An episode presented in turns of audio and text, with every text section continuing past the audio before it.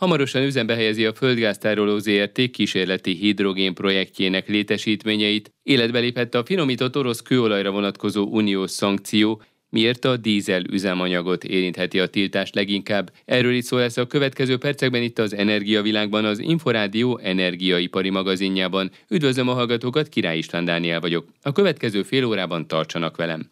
Energiavilág. Az energiavilága a világ energiája.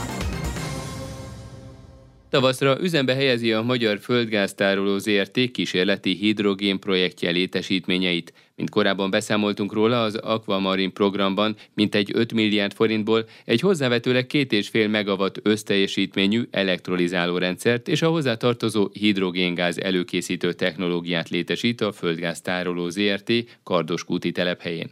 A végső cél a villamosenergia többletből megtermelt hidrogén elraktározása. A részletekről Kriston Ákos elnök vezérigazgatót hallják.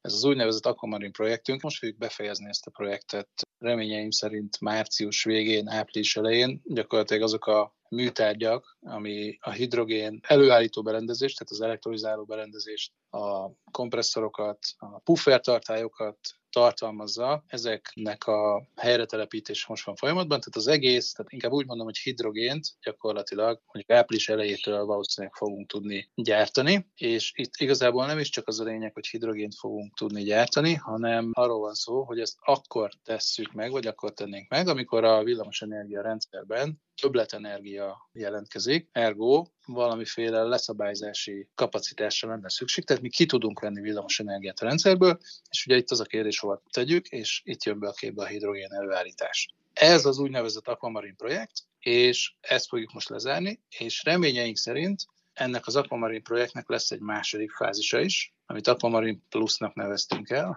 egyelőre. Itt pedig négy alprojektünk lesz, és ez reményeik szerint idén el fog indulni, és 2026-ig fog tartani. Itt az energiatárolási rendszer tovább fogjuk fejleszteni, ami azt jelenti, hogy most elő tudunk állítani hidrogént, átmenetileg tudjuk tárolni, vagy el tudjuk égetni a kompresszorainkban, de itt vissza fogjuk majd a következő projektbe alakítani villamosenergiával, illetve folyadékba oltott hidrogéntárolási technológiával fogunk kísérletezni, ebbe szeretnénk kutatásokat végezni, irányítás technikai fejlesztést szeretnénk, illetve tartályok, acél és műanyag csöveknek a bevonatolásával kapcsolatban vannak fejlesztési elképzeléseink, ami azt jelenti, hogy ezeknek a belső falát valamiféle robottechnológiával bevonattal ellátnák, és akkor így korrózió, illetve hidrogénállóvá lehetne ezeket az eszközöket tenni.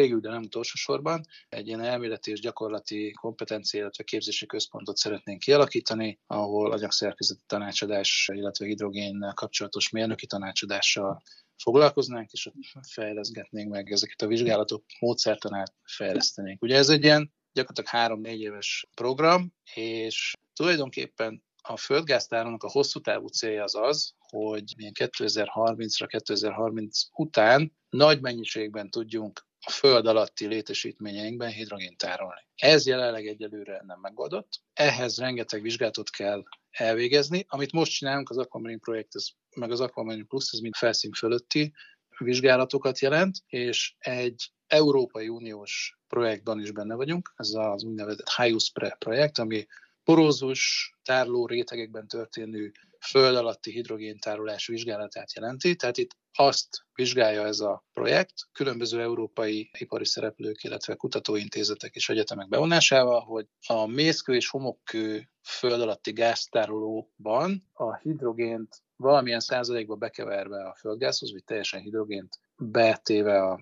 föld alatti tárolói rétegbe, tehát a kőzetrétegbe, mit okozott a kőzetben, illetve mit okoz az infrastruktúrán.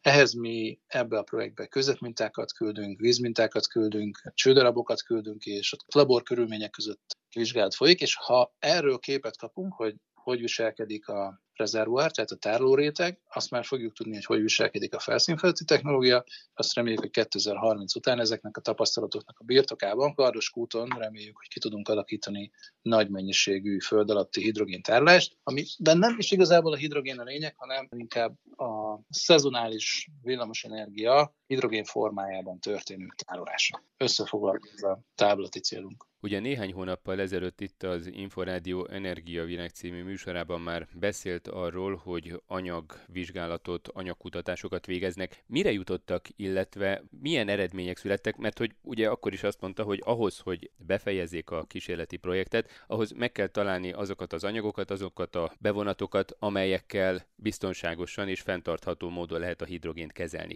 Ez tulajdonképpen azt jelenti, hogy megvannak ezek az eredmények, megvannak ezek az anyagok?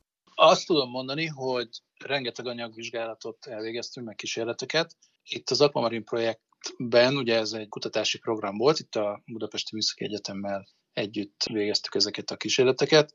A Kardoskúti telephelyünkön, ahol ugye maga az Aquamarin projekt folyik, meg a hidrogén előállítás fog történni, gyakorlatilag az ott felelhető csövekből, meg fém szerkezetekből rengeteg anyagmintát kivettünk, és egy ilyen úgynevezett anyagvizsgáló kemencében hidrogéneztük, ami azt jelenti, hogy különböző nyomás meg hőmérséklet tartományokban különböző százalékú hidrogén-földgázkeveréknek tettük ki, abba tároltuk, és utána ezeken az anyagmintákon, tehát gyakorlatilag a vasdarabokon vagy acéldarabokon szakító szilárdsági próbákat, ütési próbákat, rugalmassági teszteket végeztünk, aminek ugye az volt a célja, hogy egyébként, hogyha hidrogénnel ipari környezetben meglévő földgáztárlói környezetnek a felszíni technológián dolgozunk, akkor lesz-e bármiféle probléma.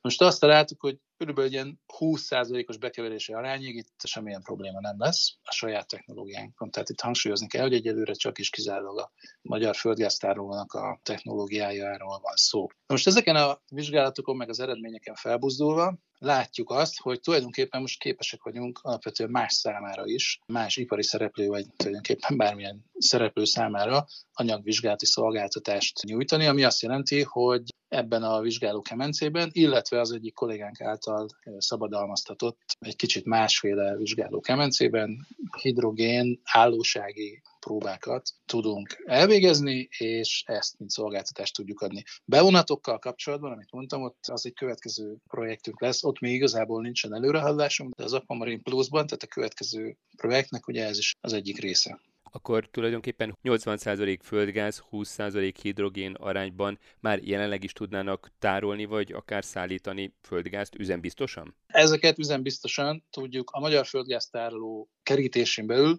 a felszíni technológián szállítani. A föld alatti vizsgálatokat, azokat most végezzük, az egy másik történet, de a felszíni technológián, tehát amit ha bemegy az ember egy ilyen létesítménybe, és a föld felszín fölött vannak csövek, szerelvények, kompresszorok, ott egyébként igen, ahogy mondta, 20%-ban ez megy. De amint kilépünk a földgáztároló kerítésén kívül, az már nem a mi technológiánk, az a földgáz szállítónak a technológiája, az egy másik cég, ott ők is végeznek vizsgálatot, és kapcsolatban is vagyunk egyébként, de az például egy másik történet. Tehát ez csak a mi üzemünkre és a mi acéljainkból vett mintára és technológiára vonatkozik. Mi lehet a végső cél? Mekkora bekeverési arány? Akár 100% hidrogén? Mert hogy ugye, hogy ha tárolni akarnák, akkor az lenne talán az ideális, hogy minél nagyobb koncentrációban. Hát én azt gondolom, hogy az nagyon hosszú távon lehetne. Ennek több korlátja is van. Az egyik az, hogy például ezzel a berendezéssel, ami most van, óránként 400 köbméter hidrogént lehet előállítani. Magában a földgáztárlóban, amikor ténylegesen megy a forgalmazás, ott ilyen több tízezer köbméter per óráról van szó. Tehát amikor mi hidrogént állítunk elő, és bekeverjük a földgázhoz, bozasztó nagy mennyiség az a földgáz, amihez ezt a pici hidrogént bekeverjük. Tehát első körben csak egy nagyon kevés százalékos földgáz és hidrogén elegyet tudunk előállítani egyébként. Hosszú távú cél lehet a teljes hidrogén, tehát a 100 százalékos hidrogén előállítás, de az még nagyon messze van. Én azt gondolom, hogy most egyelőre egy pár százalékban, hogyha be tudjuk ezt keverni, esetleg, akkor azzal már alapvetően szerintem elértünk valamit, és az jó lehet. Amennyiben a közeljövőben az Aquamarin létesítményeit üzembe helyezik, mi lesz a vizsgálatok következő célja? Mi az, amit szeretnének megtudni első körben?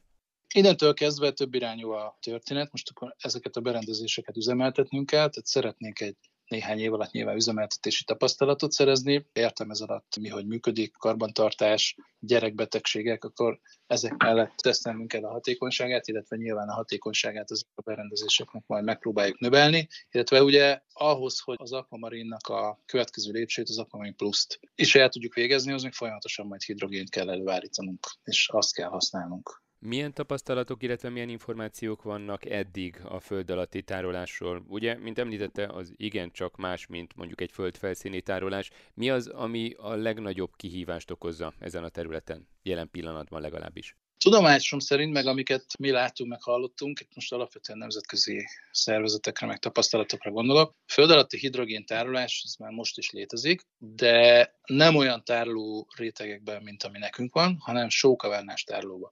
A sókavernás tárolót azt úgy kell elképzelni, hogy ténylegesen üreg a föld alatt, mondjuk 500 méterre, 1000 méterre, 1500 méterre a föld alatt, ugyanúgy kőzet veszi körül, csak oda így be van csapdázódva egy adag só, és azt a sót azt kimossák, kiöblítik ott nem tudom, egy-két éven keresztül, és ott tulajdonképpen egy ilyen barlang keletkezik, mondjuk így. Ez a földtani képződmény, amiben egy csövet lefúrva, ezt földgáztárolónak szokták használni, de onnan, hogyha a földgázt kiöblítik, vagy kiszedik, ott hidrogént is lehet tárolni, és ténylegesen ilyen sókavernás tárolóban történő hidrogéntárolás ilyen már létezik. Na most Amilyen föld alatti tárló rétegünk nekünk van, ez az úgynevezett porózus kőzetek, mint tárló ilyen van nekünk. Ezt úgy kell elképzelni, mintha valami szivacs lenne, de annál kisebbek a mondjuk így a lukak, tehát mészkő és homokkőről beszélünk.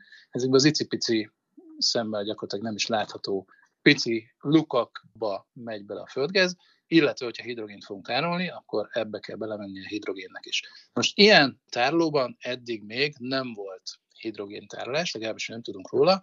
Az első ilyen tároló átadása az április 28-án lesz Salzburgtól körülbelül 30 kilométerre, a osztrák RAG nevű cégnek a tulajdonában van egy ilyen, ők már elég régen foglalkoznak ezzel a technológiával, és ennek lesz az átadója. Mi akkor fogunk tudni ilyet végezni, ilyen tevékenységet, amikor majd a jövő év végére ennek a Hughes projektnek vége lesz, és fogjuk látni azt, hogy mit okoz a hidrogén, illetve a földgáz elegy lent a tároló rétegben. Itt olyanokról beszélünk, hogy a bekompresszorozott vagy a föld alá lenyomott hidrogént milyen biokémiai folyamatok érik, esetleg a geológiában, tehát hogy a kőzetben okoz ez bármiféle károsodást, vannak különböző baktériumok, amik általában meleg és különböző nedvesség hatására hát mondjuk így, hogy megeszik a hidrogént, és gyakorlatilag biometánt, tehát metánt állítanak elő belőle, tehát gyakorlatilag a hidrogén eltűnik, és földgáz fog keletkezni helyette, illetve az is egy nagy kérdés, hogy áramlástanilag ez hogy fog lent a rétegekbe kinézni,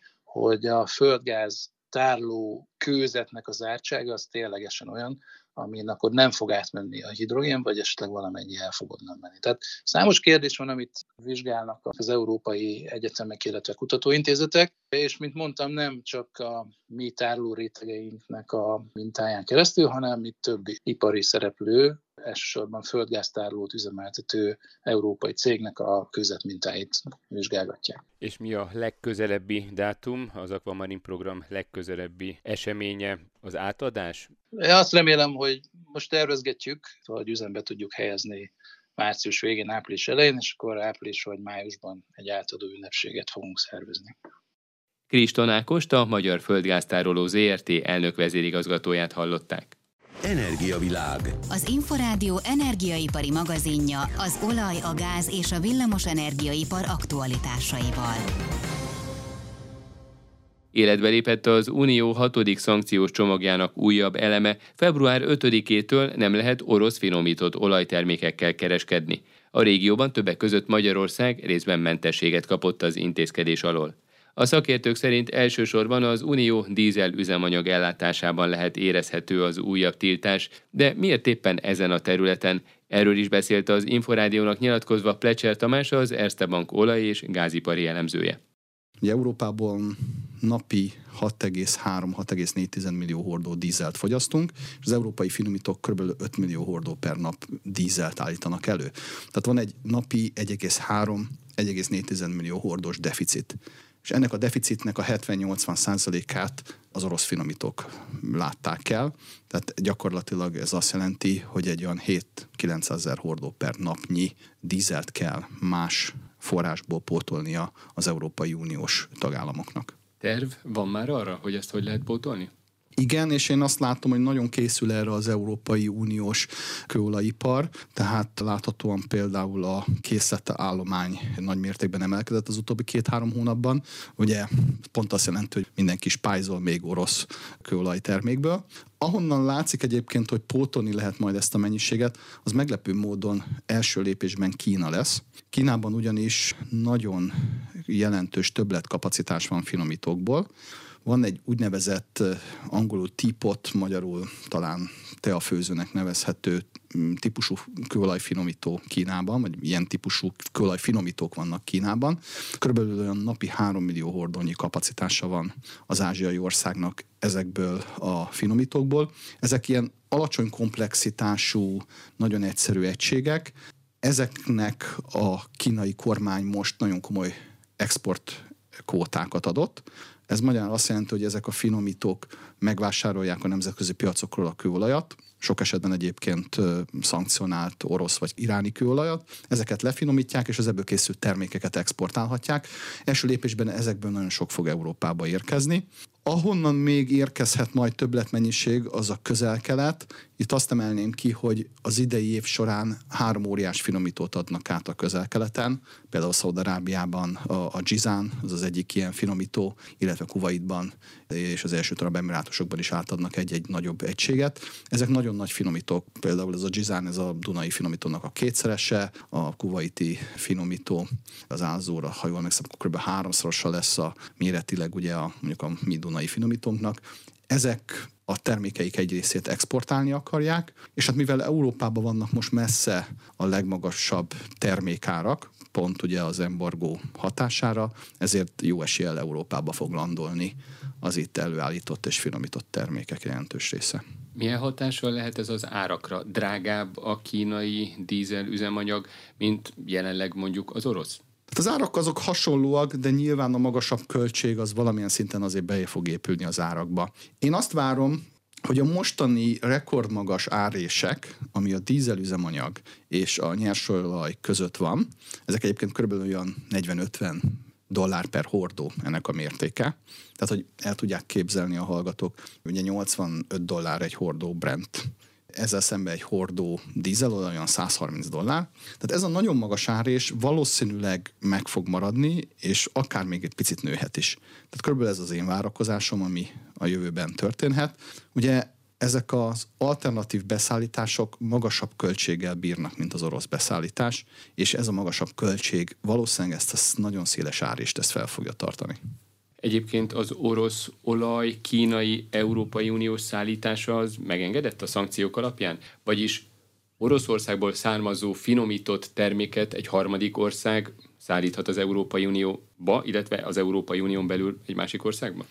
Hát emeletileg nem, de gyakorlatilag nem lehet ezt ellenőrizni. Tehát miután egy terméket kőolajat lefinomítottak, és elállítottak egy adott specifikumnak megfelelő dízelt vagy benzint, erről a termékről nem lehet megmondani azt, hogy ez a termék eredeti te, tehát az a kőolaj, amiből készült, ez honnan származik.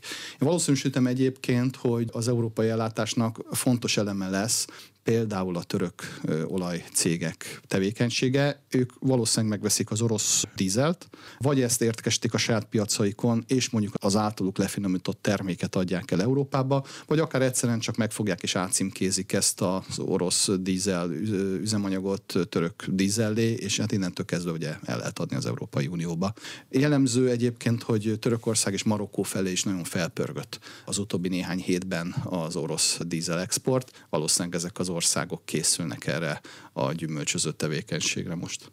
Létezik Európában olyan többlet finomítói kapacitás, amelyet fel lehetne használni a leendő hiány pótlására? Van többlet? Van felesleg? Gyakorlatilag nincsen. Olyan van még, hogy egy-két finomítónál bizonyos egységeknél vannak szűkületek. Ezeket a szűkületeket ugye különböző beruházásokkal lehet bővíteni, tehát ilyen értelemben lehet majd később a kapacitásokat valamelyes növelni.